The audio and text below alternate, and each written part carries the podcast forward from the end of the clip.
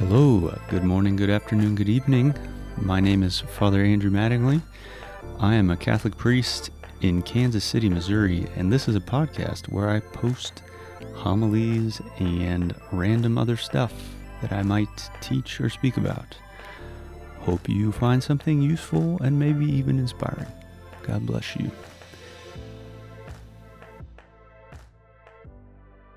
Yeah, the two fundamental types of examination. So there is an examination before confession, which is basically what, you know, you're, you're trying to like, it, to some degree, like catalog your sins. You want to like prepare well for the sacrament of confession. On a daily basis, though, these two types of examinations are really critical um, the general and the particular. So, uh, where do I want to start? So the the general examination of conscience. I'm scared for audience participation now. I was gonna I was gonna ask you guys lots of questions, but you guys are you guys are you guys are too excited. So no, uh, no, I'll, I'll, I'll ask you again. Who who wants to take a guess at the difference between the general examination and the particular examination?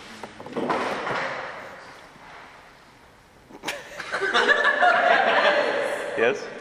So the general would look upon like the entire day, Uh-huh. while the particular would look at a specific um, type of thing you were focusing in on. Perfecto. Nailed it. Nailed it. So the general examination, yeah, is an overview of your whole day. Um, usually, usually, uh, that's gonna. The more you guys clap, that's gonna keep happening. We could.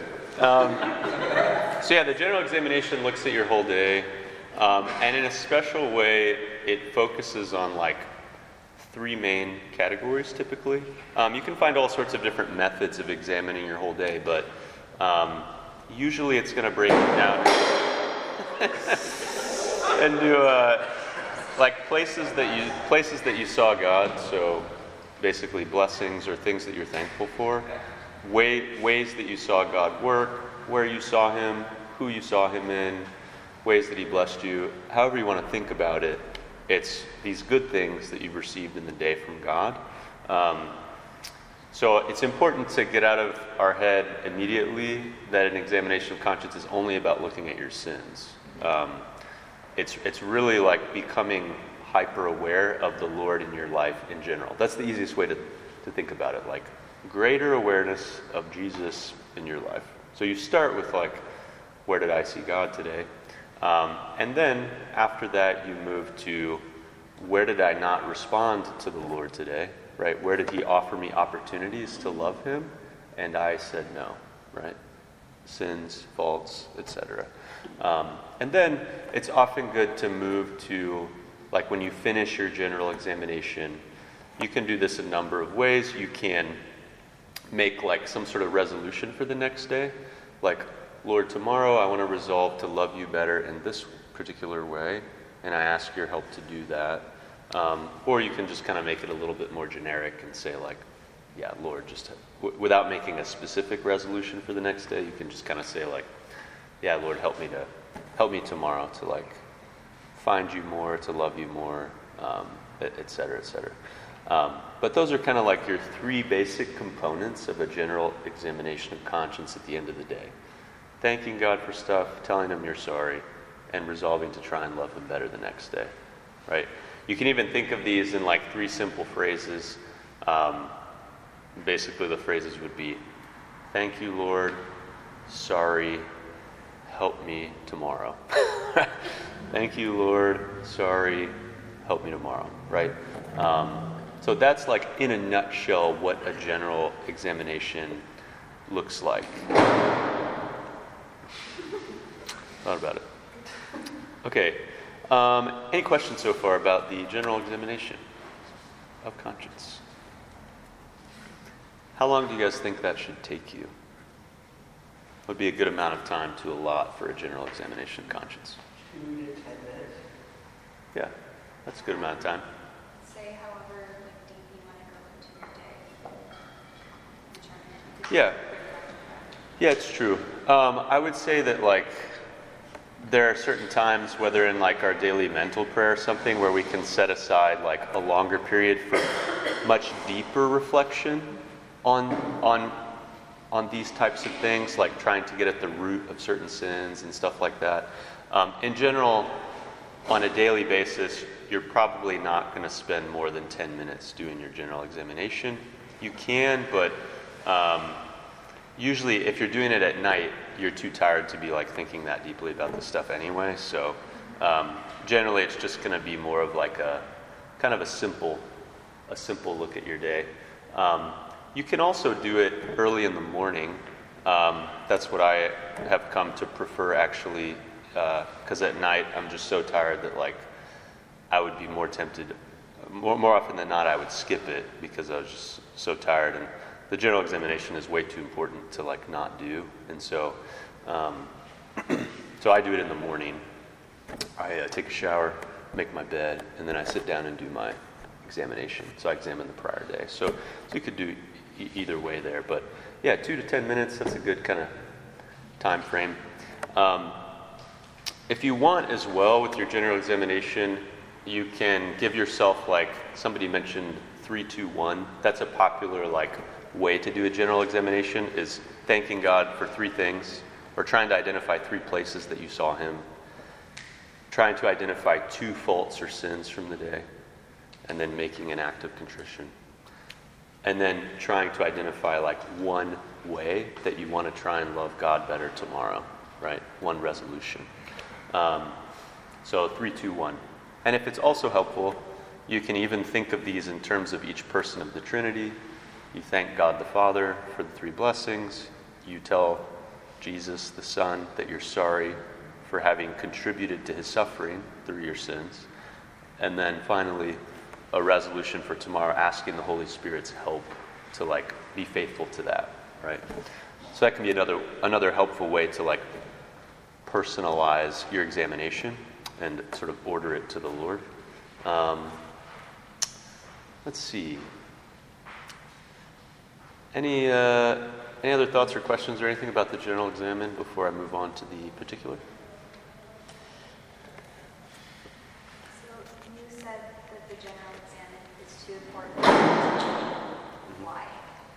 Why? Why is it so important? Uh, because if you're not, um, first of all, if we really love God, we're going to, like, that love will naturally, or should naturally overflow into, like, practical commitments to love Him better, right?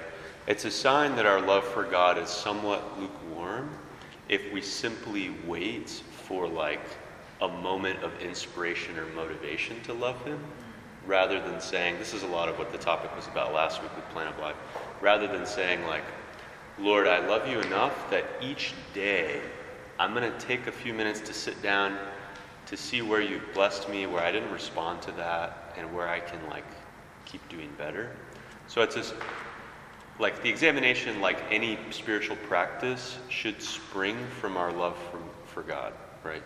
Um, Lord, I love you enough to want to like eradicate the ways that I have failed to love you and build up additional ways to love you and so on. So it's it's it's um, so it's necessary because like it should it should spring naturally from a love for God. So that's one reason it's necessary. Another reason it's necessary is that like without pausing to like examine ourselves, we won't have the self-knowledge necessary to know like what to change or what to commit to, right? Um, if you never examine your life, the the level at which you you're aware of God working in your life and your response to that will always remain superficial. Um, and if you only have a superficial self knowledge, you can't sort of arrive at a really deep love of God. So you won't know you won't know your faults very well. You won't know the roots of those faults, and so on and so forth. I'll get a little bit more into that later, but um, Yeah, does that answer your question? Yes. thank you. And two, you can always just look at the lives of the saints and say, was there any saint that didn't do a daily examination of conscience? Not that I've heard of.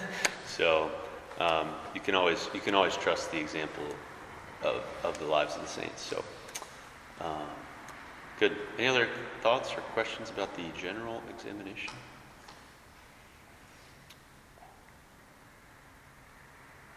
Anybody want to be open and share if they did a general examination in the last 24 hours?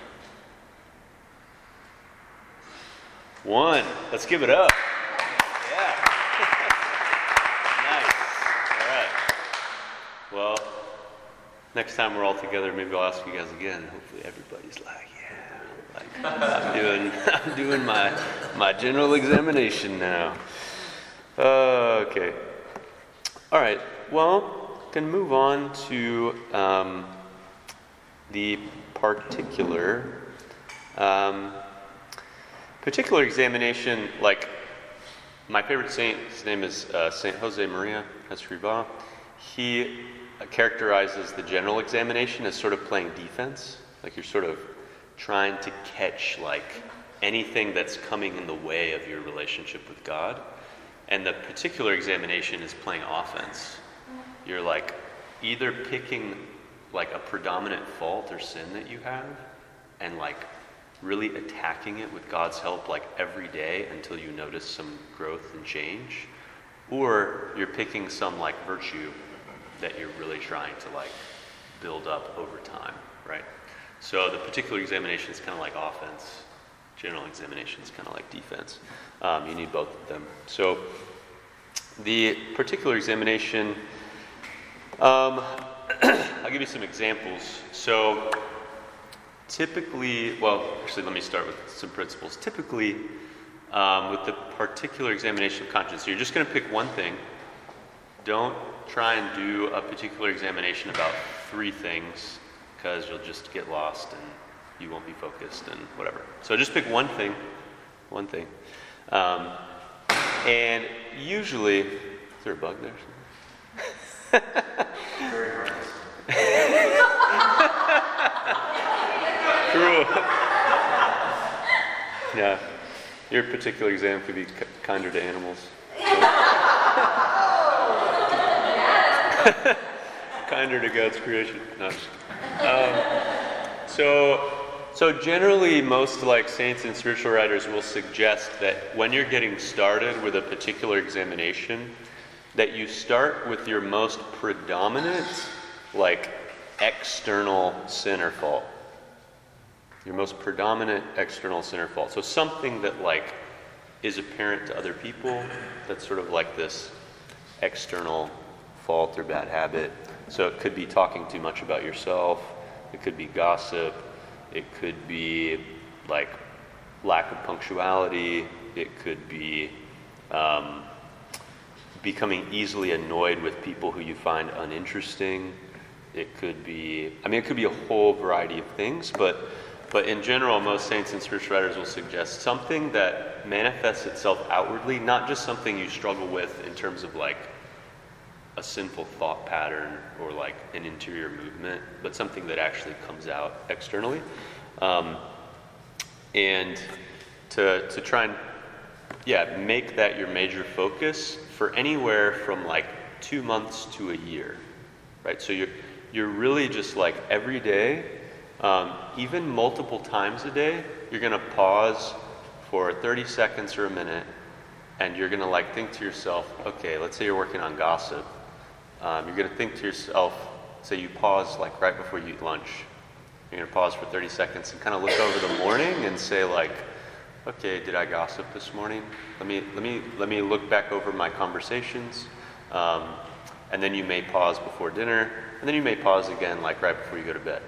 Um, but any anywhere between like one to three times a day, you're going to examine this like very specific thing, um, so that it's always kind of at the forefront of your mind that you're trying to you're trying to really overcome it um, with God's help. Um, so that's kind of like what it would look like. Um, let's see. Yeah, so, so again, like usually it's suggested that you start with something external. After that, and, and the thing that's sort of most prominent in your life, like the, the thing you struggle with the most. Um, and then after that, you could move to another external thing and another external thing um, that you struggle with.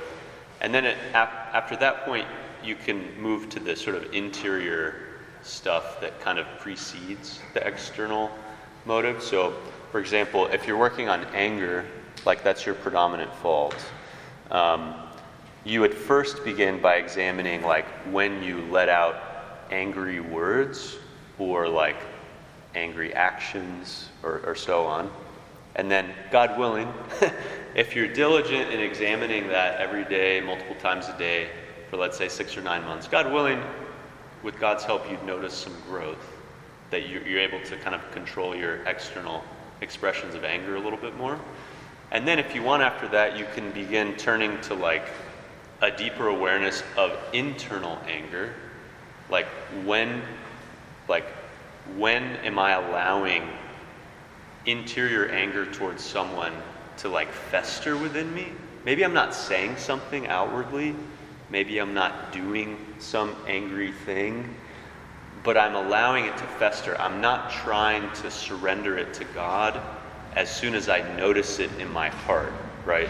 This is like, this is a deeper level of both self knowledge and a deeper level of like sort of rooting out a, a pattern of sin. So, for example, let's say Susie Q struggles with anger, um, particularly towards her dad, right? That's sort of like the biggest pain point in her life is anger towards her father. And so, for six or nine months, and she, let's say Susie Q still lives at home, um, for six or nine months, she focuses on trying to catch herself from like saying something sarcastic and angry to her father, or from like, you know, whatever manifestation she struggles with directly at him, or even anger, angry words about her father to her mother, right? Like she, she sort of vents there, right? So, um, so she tries to work on that for six or nine months, examining herself multiple times a day, and she notices a big change to the point where like she's she's more or less with God's grace able to like check herself before that. And then she says, "Okay, let me turn to like like me sort of allowing anger to fester in my heart um, and trying to work on that." So for the next six or nine months, multiple times a day, she pauses and says, "Okay, is there anything like right now in my heart that my dad did or said or something from the past?" That's making me angry? And am i am i holding on to that? Am i really like feeding it? Am i even pondering like what i would like to say to him you know to like get back at him right? And so over time over the next six to nine months she tries as soon as she notices like interior anger towards her father she tries to surrender that to god. She says lord like i have my own sins and faults. I have no right to, to, to hold this anger towards my father. If you don't hold anger towards us when, when we offend you, and you're perfect, right? You would have a quote unquote right to anger, but we know that you don't out of your love and mercy for us. If you don't have anger towards us, I have no right to have anger towards my father. So, so right now I surrender this to you, right? I'm, I'm not going to give myself permission to like dwell on this and right? As soon as I notice it, I'm going to surrender it to you. So she tries to do that for six or nine months, and the Lord, the Lord helps her make progress there. So um, at the end of nine months of this practice of trying to examine anger towards her father interiorly, she's in a, in a much a much better place, right? Um, and then, if she wants, after that, she can now flip. So she's worked on the negative, like fault and sin, for like a year and a half. And now she can flip it and begin working on like a virtue to kind of sort of counterbalance that. So maybe for the next six or nine months, she says, My particular examination is going to be charity towards my father, right? Um, it's going to be particularly being charitable to him even when he's done something hurtful to me, right? Loving when you get nothing in return, right? That's real like Christian charity. So for the next six or nine months, she tries to examine herself each day, like, are my words charitable to my father? Do they carry any sort of like negative tone? Um, or, or are they truly like words full of like simplicity and humility and honesty and so on?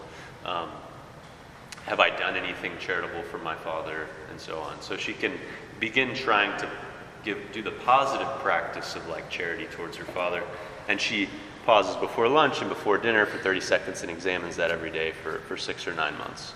Um, so you kind of you kind of see what what this could look like over time if someone were to become intentional about it and really live a particular examination of conscience. Um, and again, just putting this in perspective, this should all spring from our love for God. Like, Lord, I love you enough that I want to really attack anything that stands in the way of my relationship with you. This thing is a big obstacle to my relationship with you.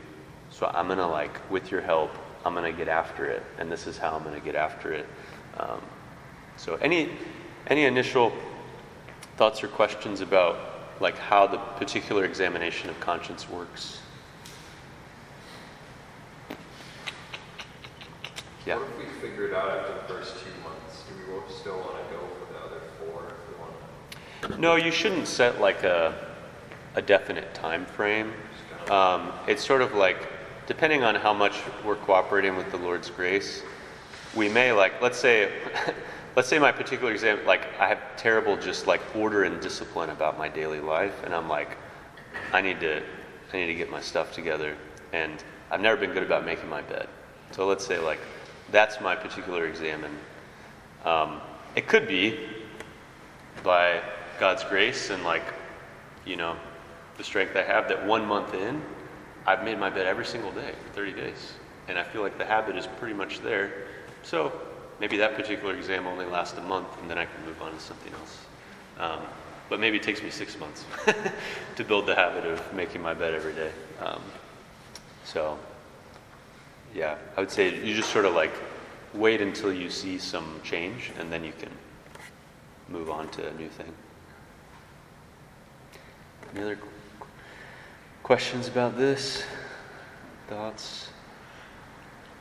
So, a particular exam is more so uh, physical, like doing the thing or not doing the thing that you've been doing for a while. So, my question is, how would you find the strength to do that when, like, you're struggling? um, to do that particular exam to, to make your bed for whatever reason your brain's making up like is there a particular prayer or just like what kind of mindset would you want to have you, do you, are you saying like if i set my particular exam as like making my bed every day and i fail for like two weeks in a row yeah. without making my bed a single day like what do i do? Is that what you're saying? Yeah like how would you um, more or less get back on the horse yeah is it just a do thing or how can we invite the lord into us play yeah. Well i think it's like anything in the spiritual life like any commitment that we make to the lord or for somebody who enters into marriage for example um, it's like the vows you make to your spouse like for anything in this regard we're all there's always going to be moments where we fail and the important thing is just number one that we get up quickly that we don't sort of wallow in like a self pity of any kind. Um, if we're surprised that we fail at something, it's an indication of pride, right? That we were leaning too much on our own strength and not on the Lord. So if you're ever surprised that you fail at something, whether it's in the spiritual life or whatever, that's kind of like, that should be like a red flag that like I was relying on my own strength. Um, so I would say it's important to get up quickly, which to get up quickly and start over requires humility. Um, the more we were, we've been relying on our own strength, the harder it's going to be to get up quickly. So, um, so I would say, first of all, we have to get up quickly if we fail, recommit ourselves out of out of love for God, and we want to like we want to pull in like motives for fulfilling this particular examen, motives that are particularly like powerful, if you will. Um, by that I mean, oftentimes when we make commitments in the spiritual life, and I mentioned this last week when I was talking about the plan of life, we make these commitments and we think about them in an impersonal way, it's sort of like the way I conceive of the particular examen is like almost like self-improvement project, um, as opposed to making it personal and about the Lord, which is going to be a much more powerful motivation, right? To say like, okay, Lord, I haven't, I haven't made my bed for two weeks, even though this was my particular examination. Tomorrow, I want to do it out of, out of, I want to do it as an act of gratitude for you dying for me on the cross. Right? That motive, making it personal about Jesus, is going to be much more powerful than just saying, like, well, I've sucked for two weeks and, like, I want to do better, right? Um, that's, that's very impersonal. It's not really like, or, or another self referential motive would be like, I lack discipline, I need discipline, therefore I'm going to recommit myself to my goal. right? It's sort of like there's no reference point with Jesus. And so that motive is always going to fail when we're tempted to like be lazy or whatever. So so it's important that like if we fail in a particular exam and that we don't give up on it, we get up quickly and we draw upon some motive like of love for Jesus, um, some motive that brings us out of ourself. Um, yeah. Does that make sense? Yeah. Expound on the virtue in making your bed. The virtue involved? Yeah. Like, why is it a virtuous thing to do? So, um, it's a good question. why is it virtuous to make your bed?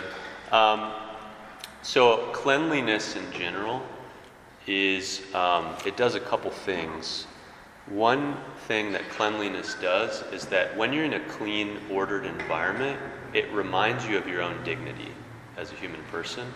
Um, when you're in a trashy, like smelly, dirty environment, um, it's very easy to let that kind of affect your awareness of your own dignity as a son or daughter of God. You sort of, in a similar way that when you hang out with people who are full of all kinds of vice, you tend to like, it's, it's it's hard to not like sink to that level to some degree, even if you're fighting hard against it.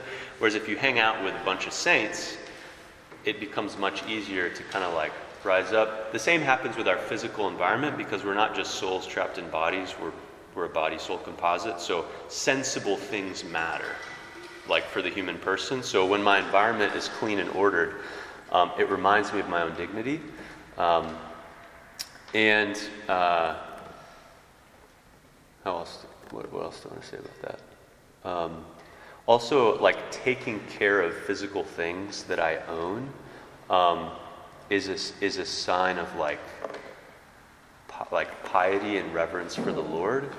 Like when I treat the stuff, like when I treat earthly realities in just sort of like a haphazard, like um, Pope Francis always say, like a throwaway culture, you know, like um, if I treat physical things that I own and I don't take care of them, it's um, it's kind of a lack of reverence for God. I I'm not appreciating these things as gifts from Him. Um, so I don't know. That's another thought that comes to mind. But um, yeah, good question. Actually, the making the bed thing that reminds me when I was a kid and my parents would always get on to me about making my bed because I'll be I'll be honest with you guys. I've only had that habit as like an ingrained thing every day for about two years now. It took me that long. um, I was very like off and on with it up until a couple years ago. My temperament is not really given to like order and organization, so it's taken a lot, a lot of effort and a lot of God's grace to arrive at some sort of place of like self order. Um, uh, but yeah, when I was a kid, my parents would get on to me for not making my bed. I remember telling them one time um, I was like, God doesn't care if I make my bed. Like, He still loves me, which is true.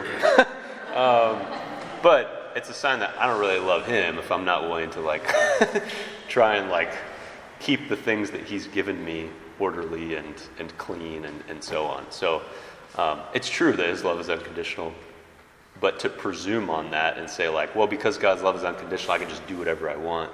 With my stuff or with my time or with my life.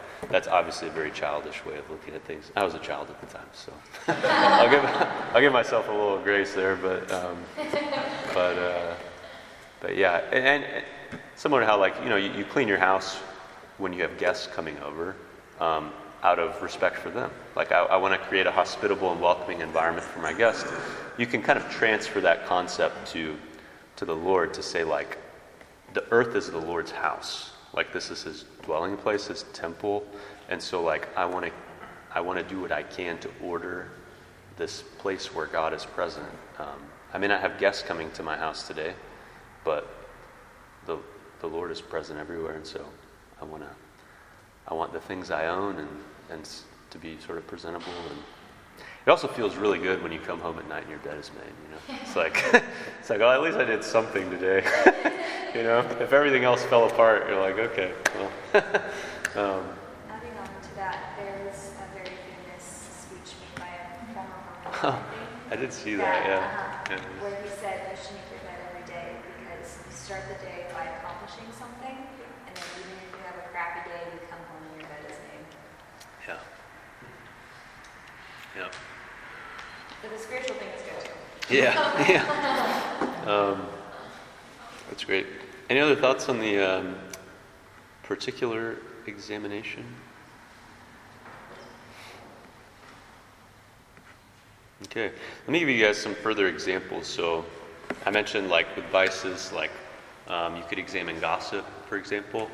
Um, this may not, this may not be as much of an, a struggle for some of you right now, but I can tell you that like once you get sort of a normal job in the real world, this becomes a very significant struggle for many people.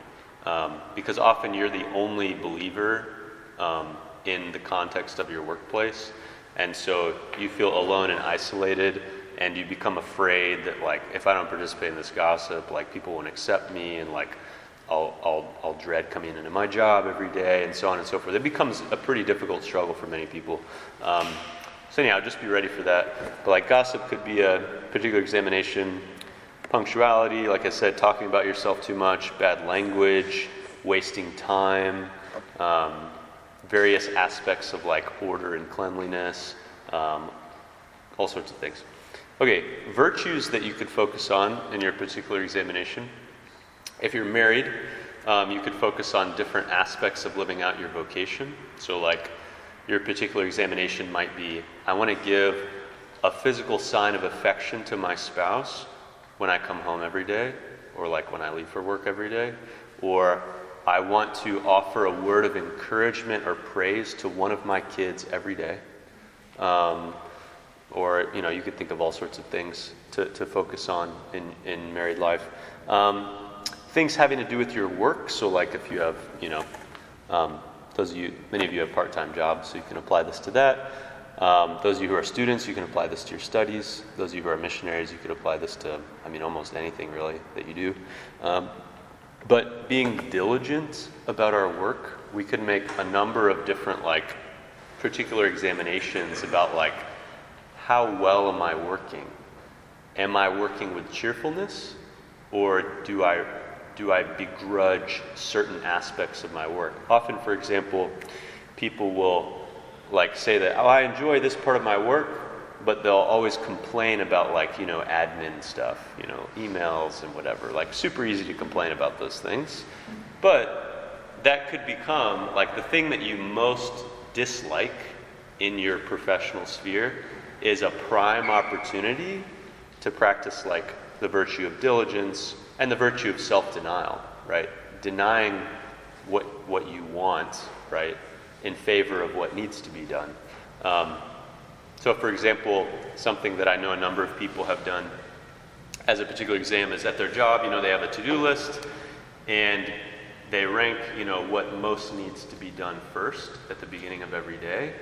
And instead of doing the seventh most important thing on the list, which is the easiest thing, they push themselves to say, no, I'm going to do the most urgent thing first, even if it's the most distasteful activity to me that's a part of my job.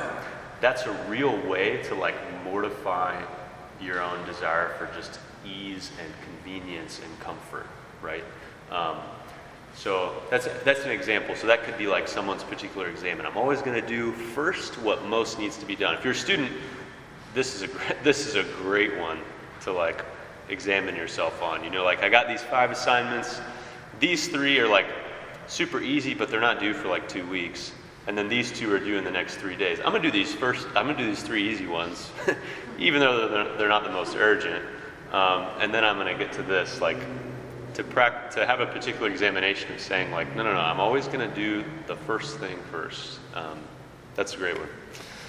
Um, order and like practicing the virtues of order and cleanliness you know you could for example commit if you live with other people which is probably most of you um, you could commit to never leaving a dirty dish out. That could be your particular examen for a while. Um, and all those times where like you really just don't want to like take 12 seconds to wash it and put it in the, the tray or to just stick it in the dishwasher. Um, yeah think, think, think, it- think about it. Think about it. Uh, yeah. This, uh, th- this happened to me at lunch today, actually. I, I, um, I had my lunch in like this little bowl that I had microwaved, and um, after I brought it back into the kitchen, what I really wanted to do was just fill the bowl with water and leave it in the sink. I was like, that way it'll be easy to scrub out later. I was like, no. I'll take 20 seconds and, okay, let me pick up the sponge, wash it out, put it in the dishwasher. Okay. Felt a lot better about myself. Yeah? So, um, order and cleanliness. Courage, um, you could work on the virtue of courage, for example. Um, to give you a practical image of what that might look like. Again, you get in the real world, and nobody at your job has the same worldview as you. And you find yourself often in conversations where somebody says something that you like completely disagree with about something important. Oftentimes, out of a, a faint heartedness and a lack of courage, people will just kind of, and, a, and a, a desire to keep sort of an artificial harmony and to not like, you know, cause any issues or be looked at weird or whatever, out of fear, basically, and a lack of courage.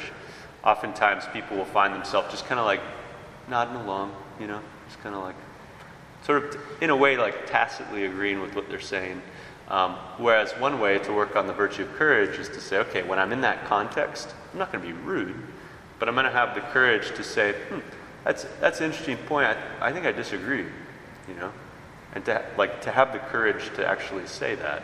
Um, and so that's just that's a simple way that somebody, for example, could examen how they're working on the on the virtue of courage.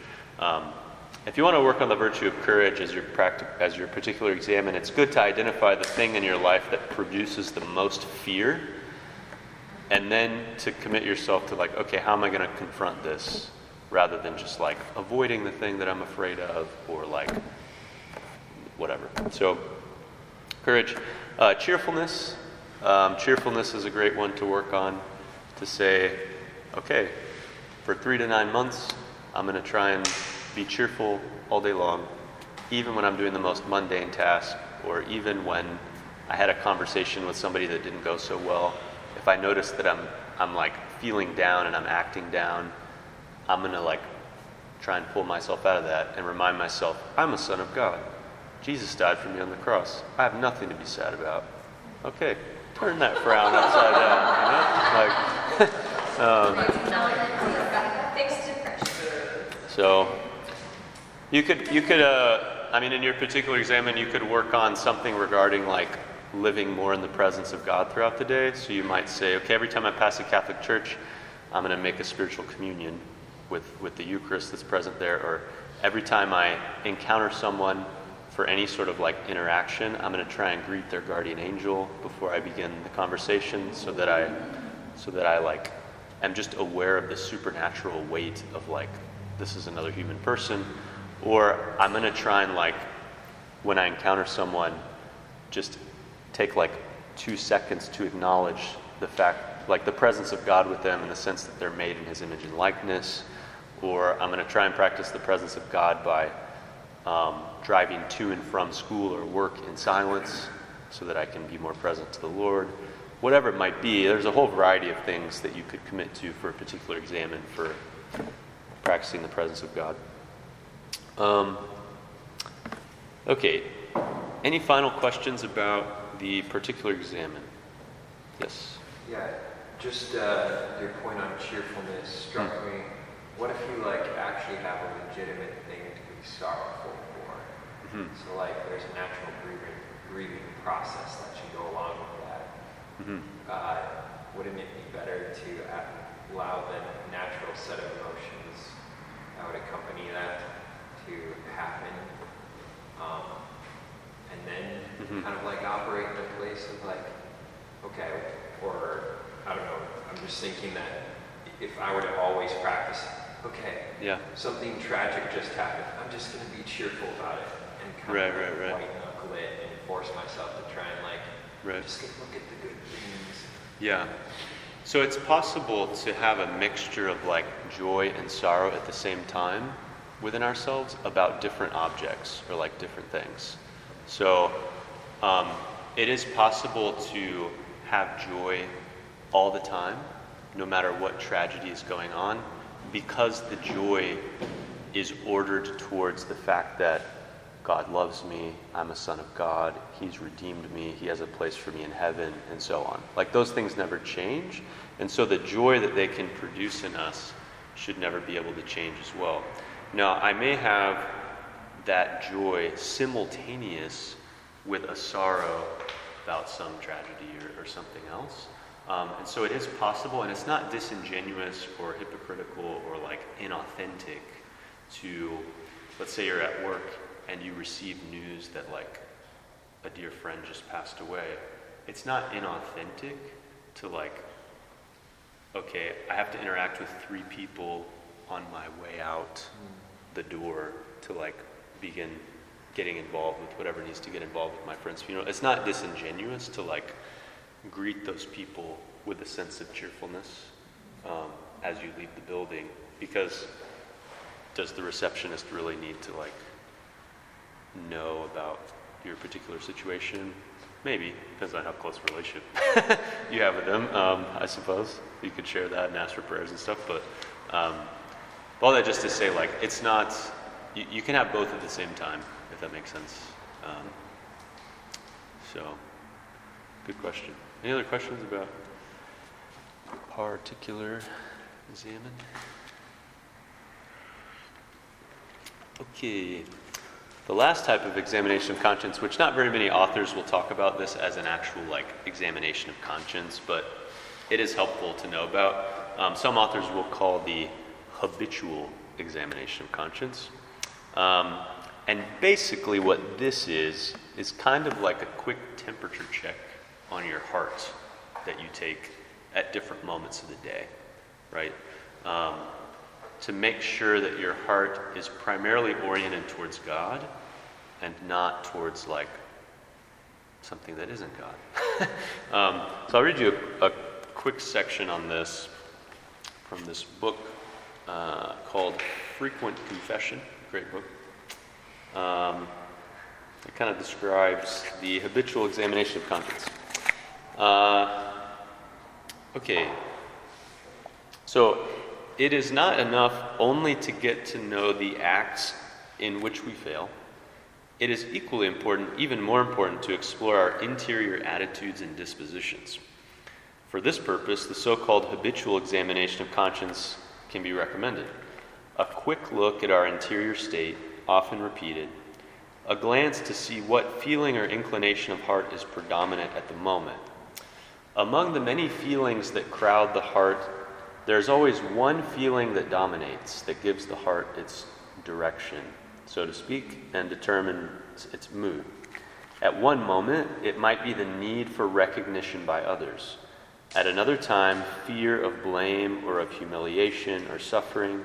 At another time, jealousy or embitterment on account of some injustice suffered. At still another time, some suspicion or some disordered desire regarding our work or our health Or again, it might be a certain state of discouragement on account of certain difficulties or some failure or some other experience.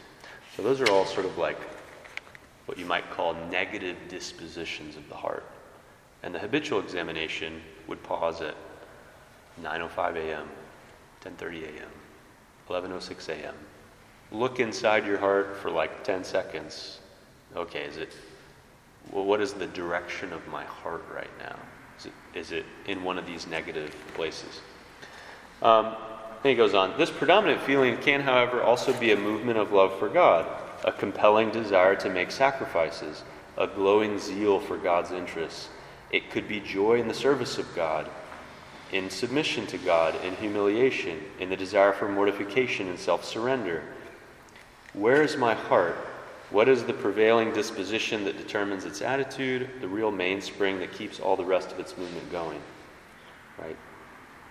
That's the, that's the question you ask in the habitual examination. Like, where is my heart?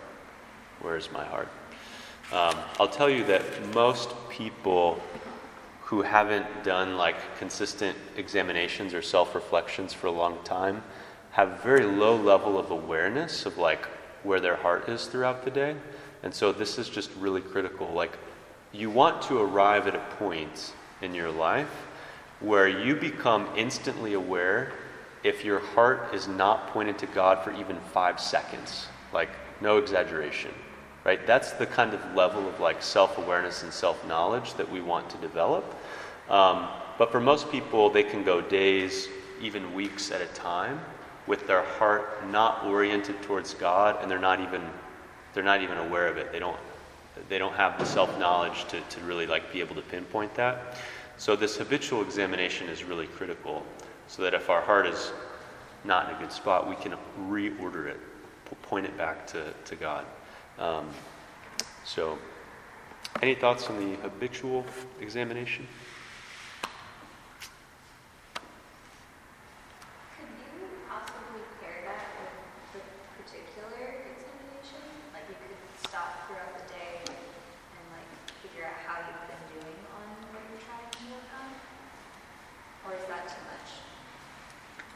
You're saying to make the habitual examination your particular examen? Yeah.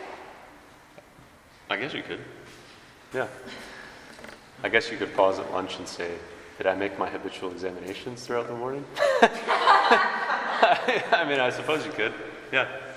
Or like the same vice or virtue that you're working on in your particular examination. Like that's what you like focus on in the habitual when you do it every uh, yeah, I, I, mean, I suppose so. I mean, the, the habitual is meant to be kind of a catch all, I guess, to not just identify, like, whether I'm pointed towards the specific virtue or vice that my particular exam is about. It's more kind of just a generic, like, temperature check. um, so, if you guys want to practice the habitual examination, a good way to do that is if any of you have watches or phones that go off on the hour throughout the day, you can use that as your prompt to like, okay, I'm just going to take 15 seconds and look in my heart. Is there anything right now that I'm afraid of? Anything that I'm angry about? Anything that's making me feel lonely? Anything that's making me feel frustrated? Anything that's making me feel fill in the blank? Go down the list of all sorts of negative emotions and like thought processes. And if you notice that something's off, counteract it with some truth from the Lord, reorder your heart to Him, um, so you can use the little alarms in the hour to, to do that. Okay, I'm going to go on finally just two, um, two really important principles to remember when you make examinations of conscience of any kind. Number one is that you always want to make sure that your examinations are personal. In other words, that the reference point is God. I mentioned this a little bit earlier. Not that the reference point is yourself with some kind of like self improvement or whatever, right? This is a real danger. Like, um, it's also a danger with the plan of life that I mentioned last week. It's really a danger with any commitment that you make to God. that, like, it becomes about you and your progress and your growth rather than about love of God, right? It can be very subtle, but it's absolutely critical that the reference point is always Jesus. Um, so, for example, with your general examination, what this would look like is like, I'm thanking God the Father for his blessings throughout the day. And then I'm going over here and I'm saying sorry to a person. I'm saying sorry to Jesus on the cross for contributing to his suffering, right? It's personal. It's not just that I like, I've failed with this or that fault or sin. I've hurt a person, Jesus, whom I love, right? So he's the reference point. And then for my resolution for the next day, I'm not just resolving to build a good habit that's impersonal. I'm resolving to love Jesus better, right? This is, this is so important. I can't stress this enough. Otherwise, your examinations will become self referential, they'll become mechanical, they won't be full of love, they'll, you'll lose your motivation, right?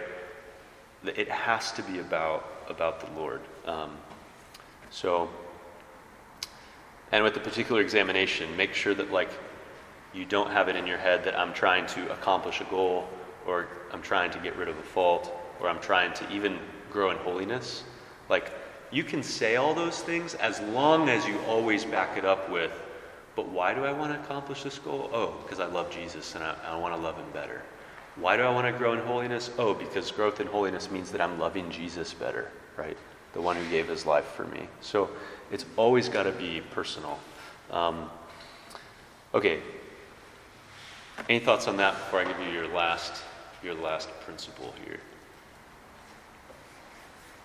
Okay. The last thing is, um, and you may not always have time to do this in like a very deep way in your daily examination. So I would encourage you, if you get into this habit of your daily examination and you start to be able to identify your top two or three struggles, for example, then I would take these top two or three struggles to a longer period of prayer and try and dig down to the root of the issue. A sin is just a surface level manifestation of stuff that's going on much, much deeper. I'm going to give you like five people who struggle with frustration and anger. And each of the five people that I'm going to describe have varying depth of self knowledge about this particular struggle. Um, so, the first person I'm going to describe, their level of self awareness about their frustration and anger is very superficial. The fifth person I'm going to describe has an extraordinary depth of self knowledge as to why, what the root of their struggle with frustration and anger is, right? Okay, Sandy is our first example. Sandy struggles with frustration and anger. She has very superficial self knowledge. She is only aware of her frustration and anger when it comes out externally. That's the only time she's aware that this is a struggle, is when she says something out of frustration or anger. Then we go to Billy. We'll say he has mediocre self knowledge. Billy is not only aware of his frustration and anger when it manifests externally, he's also aware of it when it begins to fester in his heart, right? He has a deeper self knowledge, right? He's getting closer to the root, at least a little bit. So, you know, somebody comes and, and interrupts him in his office at 2 p.m. while he's working on an important project. He gets, he starts to notice that interiorly he's getting frustrated and angry, and he's able to catch himself before it develops any further, right? So, level two of self knowledge right? A lot of people actually would have in their head that, like, that's about as much self knowledge as you can get about a struggle, right? That you're able to notice when it's going on internally. Like, what deeper self knowledge could there possibly be? Ooh, there's a lot. Okay. Number three, Megan. We'll say that Megan has deep self knowledge. We'll give her that. Here's how Megan describes herself and what she knows about her sin of frustration and anger. She says, I realize that I have a desire to control things. If I feel I am losing control of aspects of a certain situation, a project at work, a relationship, etc., then I become prone to frustration and anger. So you notice this is one, one layer deeper, right? She's aware that what prompts me to begin to be interiorly angry and frustrated is a situation where I feel like I'm losing control, right? This is, see, see how this is going to be much more helpful now in her overcoming this frustration and anger she's going to be able to start looking out and identifying and being aware of situations where she might feel like she's not in control of something, right? So she's one step ahead now. Okay, two more layers to go. So Johnny, we'll say, has, we'll give him the title Superior Self Knowledge. Here's how Johnny describes himself in regards to frustration and anger. He says, I recognize, like Megan, that losing control of a situation or some reality in my life leads me to frustration and anger. One day, I asked the Lord in my examination of conscience why I'm so afraid of losing control. Right? There's a fear of losing control. Why I'm afraid of losing control. And almost immediately, God provided me with the answer. He said, Johnny, the reason you fear losing control is that you don't trust me to guide your life. You only trust your own plans for your life. You only trust your own judgment, your own thought processes. You don't trust me. So when you lose control of the situation, you get angry and frustrated because you don't trust that I'm still in control, right? And that I will be a good father to you, that I'm guiding everything, right? You don't trust me. So this is yet one layer deeper, right? He, he's aware that he is afraid of losing control. Why?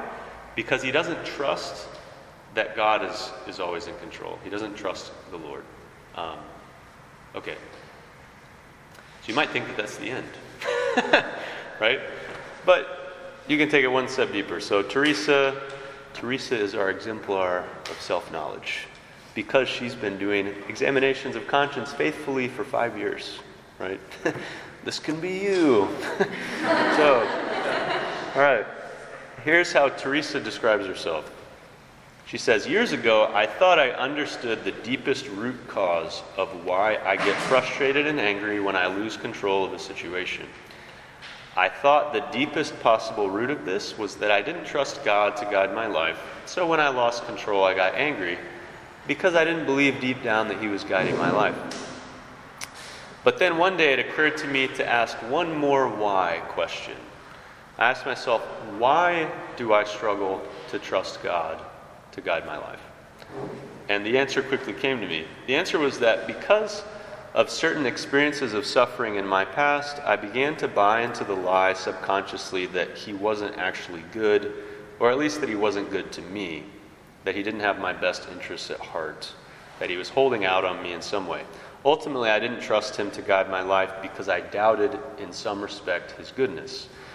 That was the deepest, deepest root of the reason why something as simple as being cut off in traffic or interrupted at work could put me into a rage and make me upset because I believed the lie that there wasn't a single good thing that God was going to bring from those situations because I didn't believe that, that He wanted good for me in, in every possible situation. I didn't believe my father was guiding those things or that he just didn't care to bring something good from them. So, again, you can see how you can deeper and deeper and deeper and deeper in, in your self knowledge, right?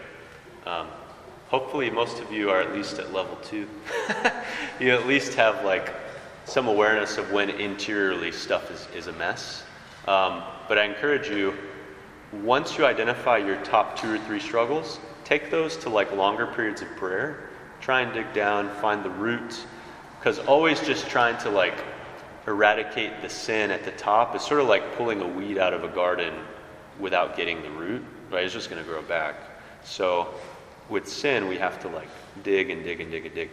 Um, any thoughts or questions or about that?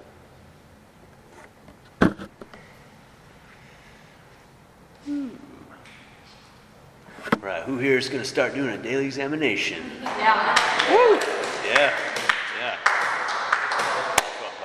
Um, I have a few announcements before that. Oh, yeah. Could you maybe like lead us in a prayer, just like leading into aligning our hearts towards the Lord again.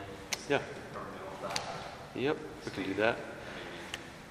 And then uh, after those announcements, um, I'll expose the Eucharist in the chapel, and then hear confessions in the kitchen, and, um, and then Mass will be at 9. So, okay. In the name of the Father, and of the Son, and of the Holy Spirit. Amen. Lord, we ask your uh, assistance moving forward to be ever more aware of how you're working in our life.